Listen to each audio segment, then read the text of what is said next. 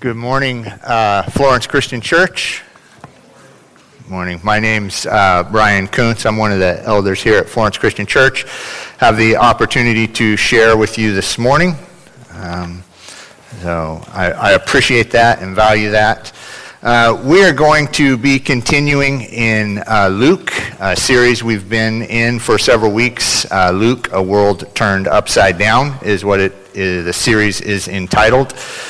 Um, we're going to be continuing in chapter 11 of Luke today. We will be doing, uh, finishing up that chapter, verses 29 through 54. Uh, so Luke 11, 29 through 54. I'd like to pray just before we get started, and then we'll, we'll dive into uh, to the passage.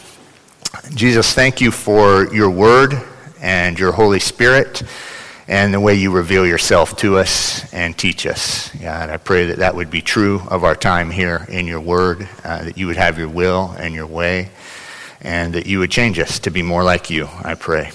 Amen. Amen.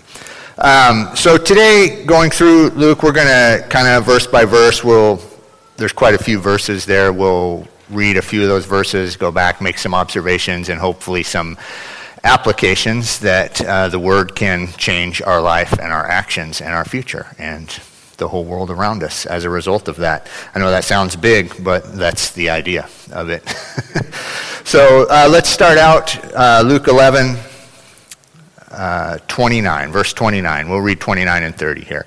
says this uh, When the crowds were increasing, he, that is Jesus, began to say, this generation is an evil generation. It seeks for a sign, but no sign will be given to it except the sign of Jonah. For as Jonah became a sign to the people of Nineveh, so will the Son of Man be to this generation. That's striking. Uh, not the only time we read this in the Gospels, but uh, when Jesus starts out, he's gathering a crowd. The crowd's increasing, and what does he do? He makes friends by calling it like it is. He says, You're an evil generation. Not the way you open. If I had hopped up here and started off that way, it may or may not have worked out. Some of you may have said, ah, I don't want to listen to this joker. I'm out of here. Um, but we see Jesus on multiple occasions throughout the gospel uh, address people in a way that is somewhat shocking when you at first you read it and you I'm taken back by that. I'm like, well, wait, wait a minute. What are you what are you doing there with things?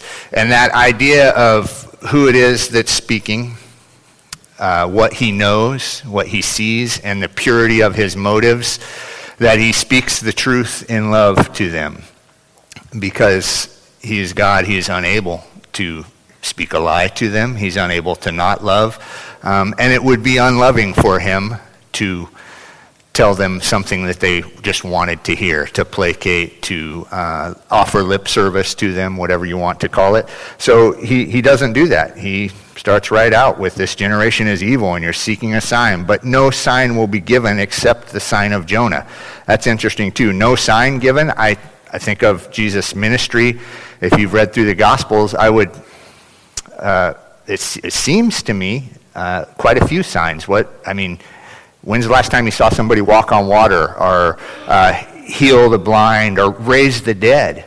That these no signs are given, but we those things accompany Jesus everywhere that he goes. So I, I wrestle with that.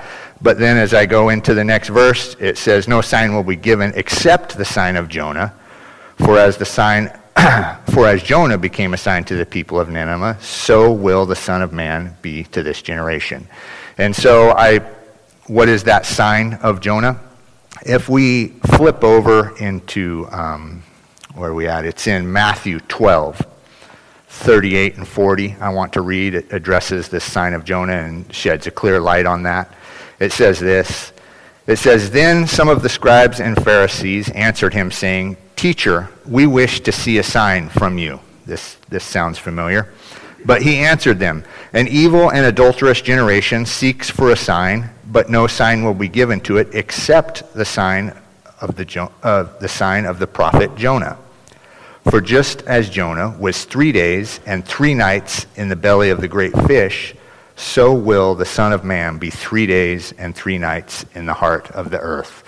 So that spells it out there for us what that sign of Jonah is. It is uh, just like Jonah was in the fish and then came out of the fish. Um, so Jesus was in the grave, in the earth for three days, and then his resurrection is that sign. That is the sign that will be given.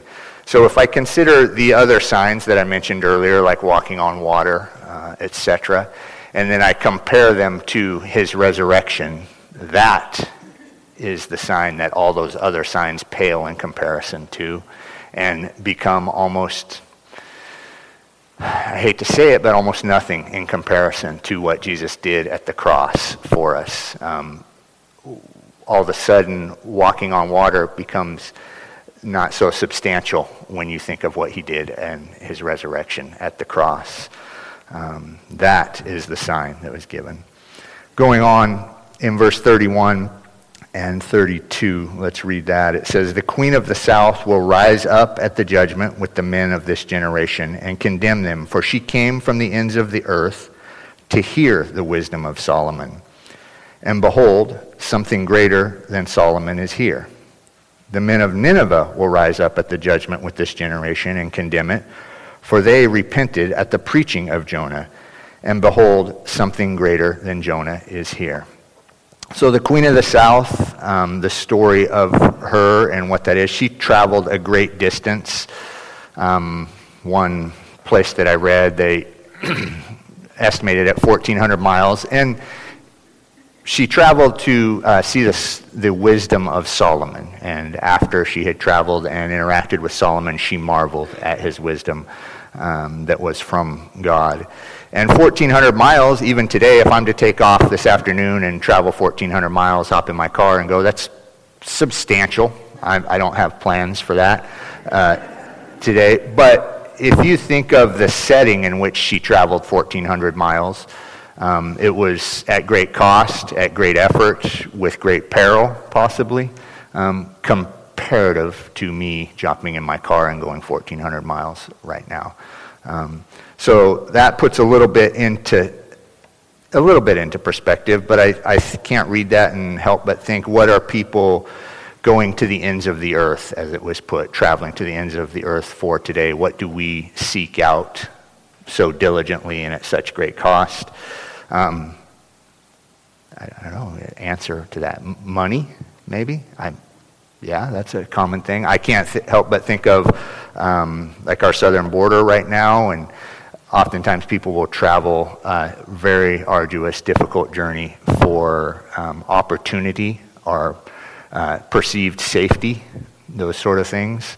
Uh, things that are worth traveling for, worth putting effort to. Um, I don't mean to uh, insinuate that they're not, but how much greater is the thought of seeking, and we'll see in this passage, seeking out that sign of Jonah and seeking out a relationship with Christ and what he did at the cross. Um, we could have all the money in the world, we could have all of the perceived safety, all of the opportunity in the world, but if we do not have uh, things correct with God, we do not experience what He did for us at the cross, that doesn't become real to us, we are not saved. Um, those things are for naught. And then so this is the queen of the south will rise up in judgment against this generation. Then the people of Nineveh. The story of, of Nineveh, if you haven't read it, uh, Jonah is sent to take the message to them, uh, and he is a reluctant prophet at best, I guess would be an easy way to say it if you've read it. He tries everything to not do what God had asked him to do. He ends up getting ate by a fish and then um, spit up on the shore at Nineveh. He finally goes to Nineveh and he goes to them with this complete message of judgment and um, his just I can just I get a picture of his attitude and it's not a not a good one uh, when he went and delivered this message. But if we read in Jonah three. Uh, uh, verses 3 and 4, it says this uh, now, Nineveh was an exceedingly great city, three days' journey in breadth. Jonah began to go into the city, going a day's journey, and he called out, here it is. Yet 40 days and Nineveh shall be overthrown. So he, he doesn't, it's not super gracious, not loving with things. It would appear on its face with things. But again, the truth. He's telling the truth, what God had told him to do. Now, I don't pretend to believe that his uh, attitude was in the correct place because of the rest of his actions. And as we watch further on, we see when Nineveh does repent, he's quite distraught over that. He's, he tells God, it would be better that I was dead than for them to repent. So that really gives insight into his motives and, and attitude of things. But we contrast that with um, who has come to us with a message, Jesus, who has sought us out, and his attitude and his heart to us. Um, examples of that in Luke uh, 4. I don't think there's slides for these passages, but Luke 4:18, uh, Jesus proclaims good news to us, bringing liberty and favor. That doesn't sound like Jonah's message to Nineveh. Um, Jesus came in John 10. It says Jesus came that we might have life and have it more abundantly. Uh, this liberty, this favor, this life, and life more abundantly is only available to us because of what Jesus did at the cross, because of the fact that he is resurrected, he's alive, and it's not, um, it's a fact, and it changes everything. And it's not something that we, uh, it's just easy to lose focus of that reality that he was dead and he is alive. And I know for a couple weeks each year at Easter, we really have that focus. But um, what are we focusing on in mid July? Are we, are we losing focus on that? I sometimes do. Um, I think we sometimes do, and that's, that's a tragedy. so, continuing on, verse 33, it says this it says, No one, after lighting a lamp, puts it in a cellar or under a basket, but on a stand, so that those who enter may see the light. So, there's a, several verses here and throughout talking about this theme of light and what is that light? In John 8 12, uh, Jesus referred to himself as the light of the world. So, this, Jesus is that light and that dwells in us that we want to put on a stand, to put on display for the world around us. And that's what they're getting at here. And it continues on in 34 through 36. Let's read that. It says, Your eye is the lamp of your body. When your eye is healthy, your whole body is full of light. But when it is bad, your body is full of darkness.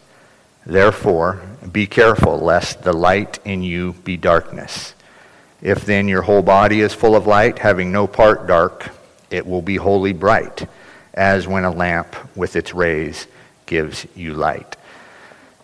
So, in the last few weeks, in preparing and going over this passage, I've, you know, I, I don't know how many times I've read through it, but also read it in uh, multiple versions. And that verse 34, if we are to read it in the King James Version, I really liked the emphasis it puts on it. It says this, uh, verse 34 in the King James. It says, The light of the body is the eye. Therefore, when the eye is single, that whole body is also full of light. That idea of single or singular focus with the eye, um, like this monocular view of things, really jumped out to me. And singular focus, I, so we can't help but stop and ask, what is, what is my singular focus? What is your singular focus? And what I mean by that, I don't mean to insinuate that we would only focus on one thing.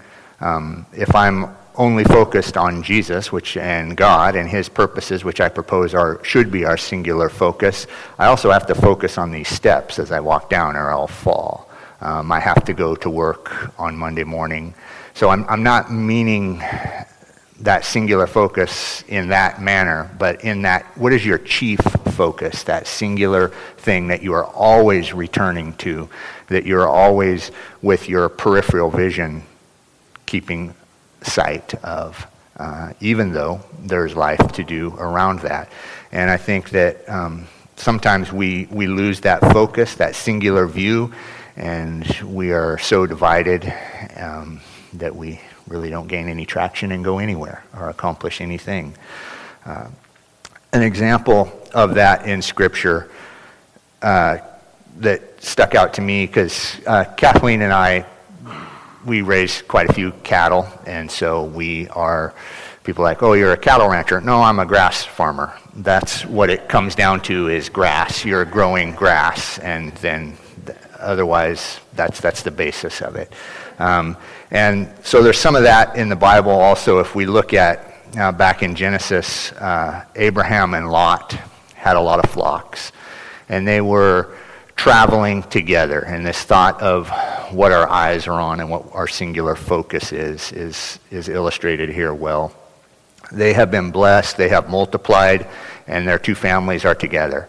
Comes to a point where they have too many animals. They're, they're too large and they need to separate. A- Abraham comes to Lot and says, tells him that, says, if you go to the left, then I'll go to the right. If you go to the right, I'll go to the left. And so he gives, uh, just lays it out there for Lot. You choose where you want to go. And Lot in uh, there's in Genesis 13:10 he uh, he decides and this is how he decides it says this it says and Lot lifted up his eyes and saw the Jordan valley was well watered everywhere like the garden of the Lord now as somebody who has cattle or has flocks like him you're going to notice grass you're going to see that that's that would be appropriate and fitting with things. But if we read the whole story of Lot, which we're not going to this morning in time, and if you haven't, I would encourage you to go home and read it. He makes these series of uh, decisions starting right here, it seems like, as he leaves Abraham and focuses on the grass and where he wants to go.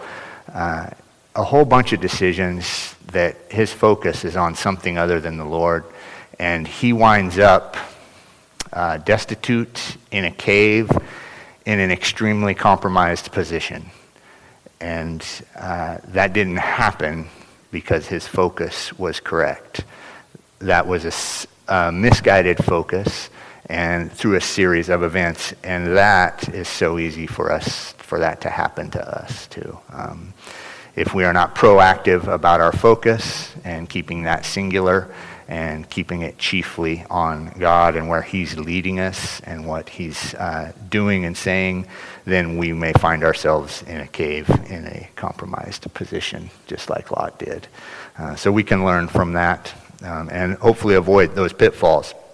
Uh, verses 37 and 38 say this it says, While Jesus was speaking, a Pharisee asked him to dine with him. So he went in and reclined at a table. The Pharisee was astonished to see that he did not first wash before dinner. Kind of two things out of these verses.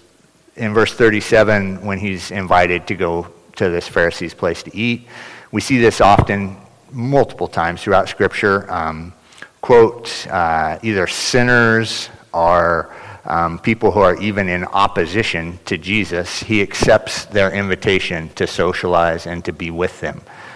And that's an example for us. We are this, as we were talking earlier about a light that's put on a, on a light stand, that Jesus, that we are to take that light to the lost, to the people who need that light, to the world around us. But I see two things in my life that have happened, and I see two things in uh, the life of, of the church and Christians concerning that. We see Jesus go in with pure motives um, and speak the truth in love to them and receive uh, the invitation and act on it. But we, we either struggle with it seems like, yeah, I can't do that. I don't want to associate with uh, sinners or wh- uh, whatever you want to say, which does not line up with Scripture. We are supposed to go to the lost. But then the other side of that is we all too often, oh yeah, we'll accept that invitation and we go, and we go under the guile of we need their approval, uh, we need them to like us.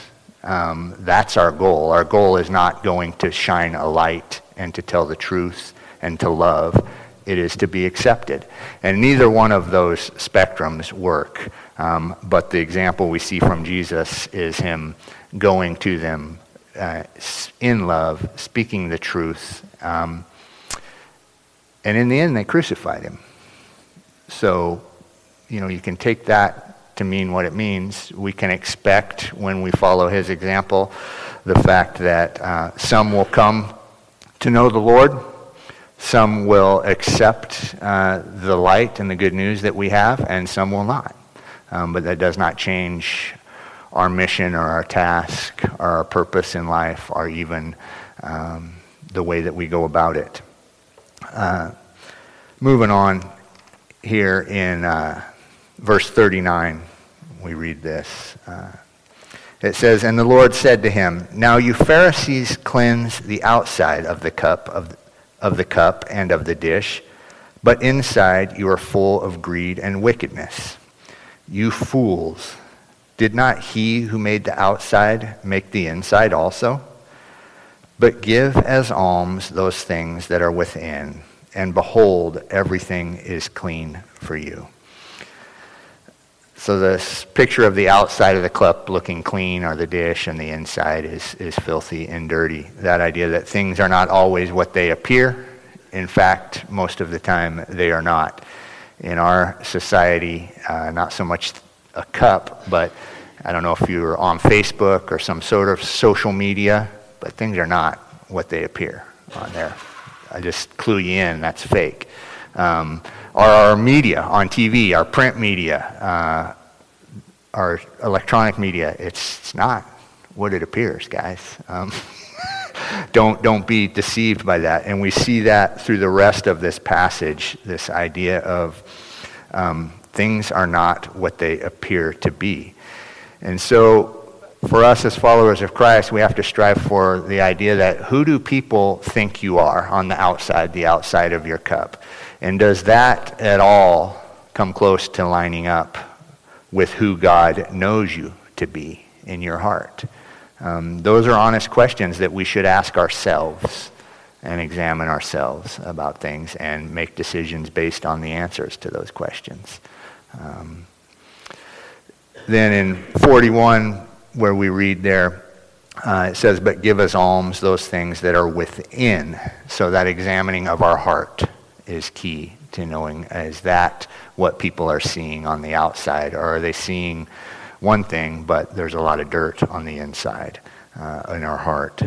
But it says, But as give us alms those things that are within, and behold, everything is clean for you. This kind of this blueprint in 41 for cleanliness, to be true to the deep inward things that God has called you to, uh, giving of yourself from within, uh, not just appearances, but uh, genuine in things. Uh, verse 42. But woe to you, Pharisees, for you tithe mint and rue and every herb and neglect justice and the love of God. These you ought to have done without neglecting the others.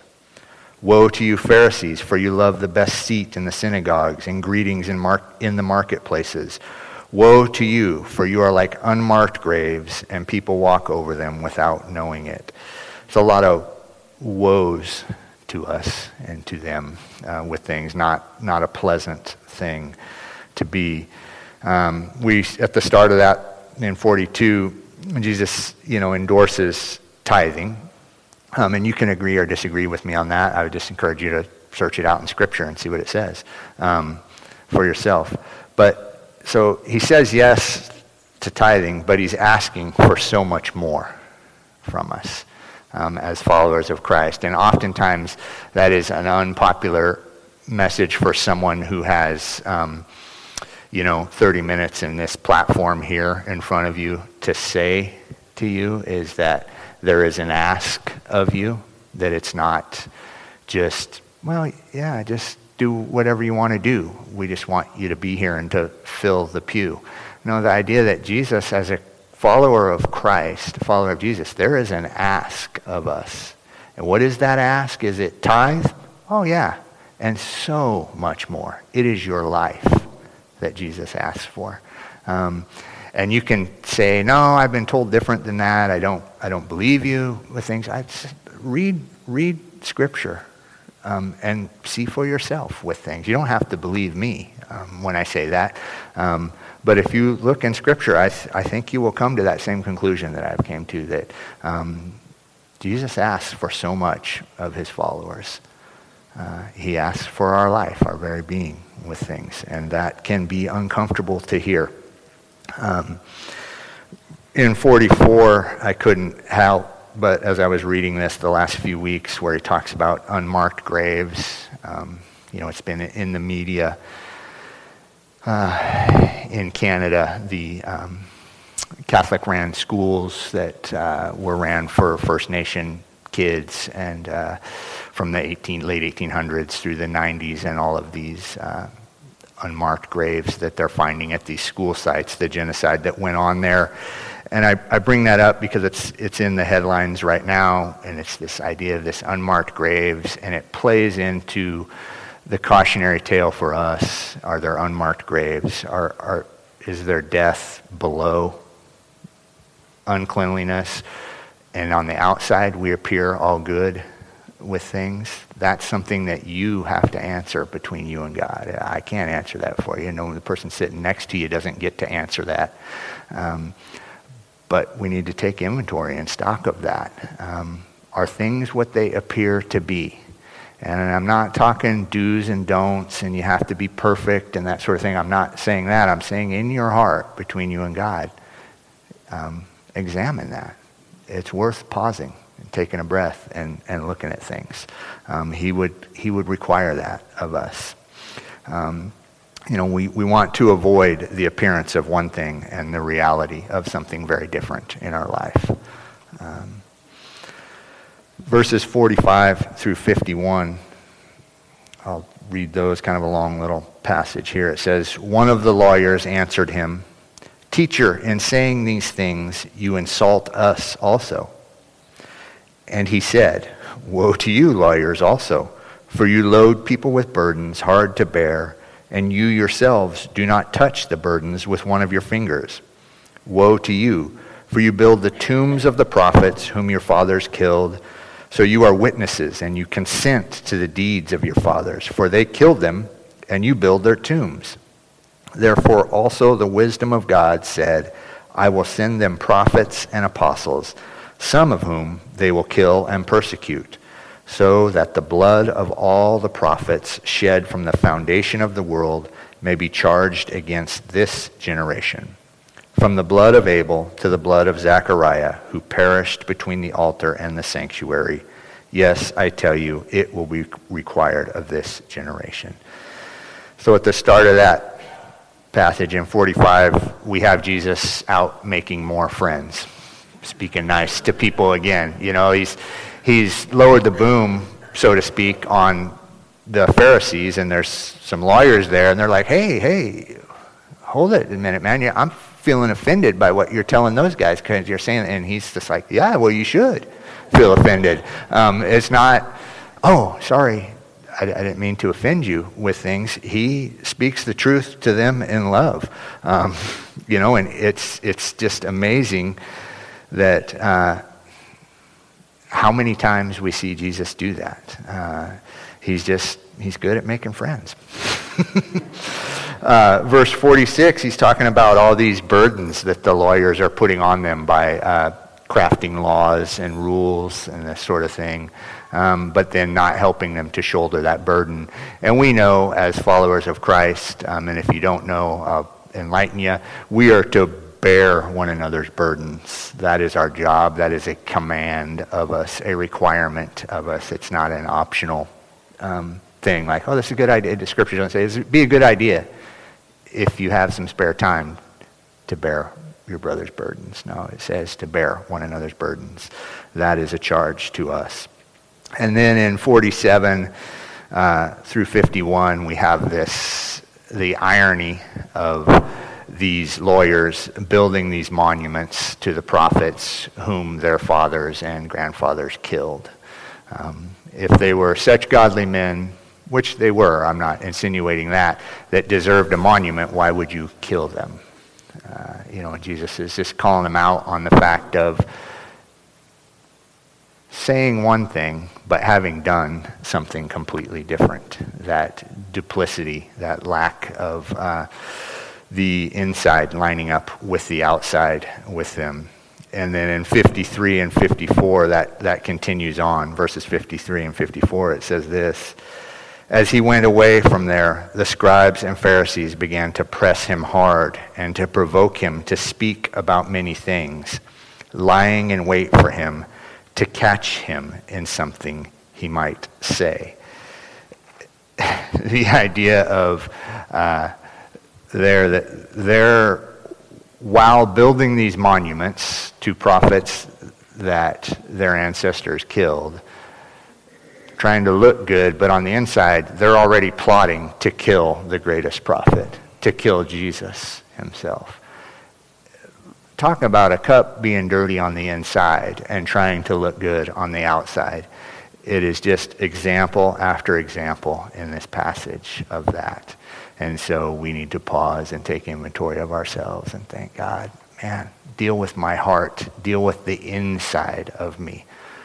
I am less concerned with the outside of me and concerned about my heart. And so I go before God because I know my heart and God knows my heart. The person next to you may or may not know your heart. So between you and God, between me and God, I go and I examine my heart. And I say to him, God, help me. Because I know what I'm prone to. I know how vile my heart can be with things. And so I have to pause and I have to examine and I have to be proactive and I have to take control of that with God's help. Otherwise, um, I wind up like Lot in a cave in a compromised position. Um, and I'm not the only one, guys. So I know, I know I'm not. So um, I would caution you with that. I would caution myself with that. So I want to kind of wrap up here and close. Um, the band can make their way back up here if they would. Um, verse 52, we, we skipped over as we were reading that. Uh, purposefully, I want to go back to there and read that to you. And it, and it says this It says, Woe to you, lawyers, for you have taken away the key of knowledge. You did not enter yourselves, and you hindered those who were entering. That idea of the key of knowledge, there are several um, things that God has given us um, one of the paramount things for that key of knowledge is, is this book right here. And I'm shocked by how readily available this is to us in this day and age. In print, electronically, on your phone, uh, everywhere you go.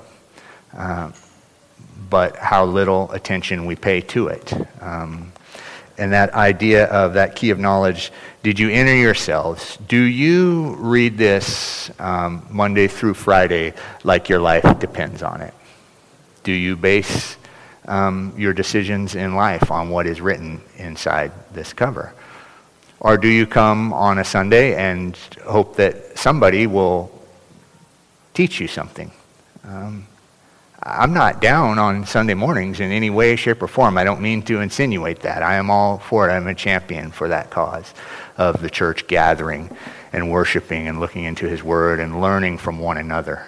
Um, but I'll tell you, I'm a real champion of you, of me, of us digging into this key of knowledge uh, on our own and seeing what it really says for ourselves. It is available to us. And then in that passage, it talked about hindering others. As the church, as a representative of Christ here on earth, as that light in a dark place, when we are not in God's Word, we are hindering His process and what He wants to do with us and through us and in us. Um, it's hard to be that light without time spent in this. And I just want to encourage you in that, and I want to read a quote to you. Um, from a lady. Her, her name's Jennie Allen, the author. Um, and it, this was a book my wife was reading actually, and she shared this with me, and it, it really struck me. This idea of light and us being the light. Um, one of the keys being in God's Word so that we might be effective as the light. She said this, and I will say this to you. Uh, interject yourself in here where it says son or where it says kid. She said this to her son as he left to go to college. Uh, and, it, and it says this it says, Son, you are light. I know this because I have seen God in you. I have seen you go from a selfish punk kid to a young man who responds to conviction, a young man who hears from God. You love people and you even put others ahead of your own interests. All of this is evidence that God is in you. So hear this. This is what I say to you. So you are light. It's a fact. It's your God given identity as one of his kids. You're headed into pitch black darkness. There will be times you act like the darkness, but you will never be the darkness. And you will never be at home in the darkness again. Nice.